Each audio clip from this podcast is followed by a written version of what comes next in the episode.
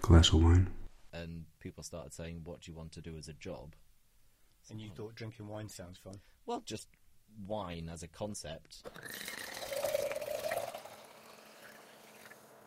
I'll do that. No, that's fine. You- That was pretty much where I got to. At least you made a choice. Yeah, A lot of people get to their early 50s and they still haven't made a choice. yeah. I'm not suggesting you're nearly 50. I'm just saying some people could get to nearly. I am nearly 50. so therefore, you know, what do you do with your life? Not Both, i- sure. both in our 30s. We're in our thirties now. Well, I'm only just 30. Are you. You must. 39? no, both in our thirties is the fact.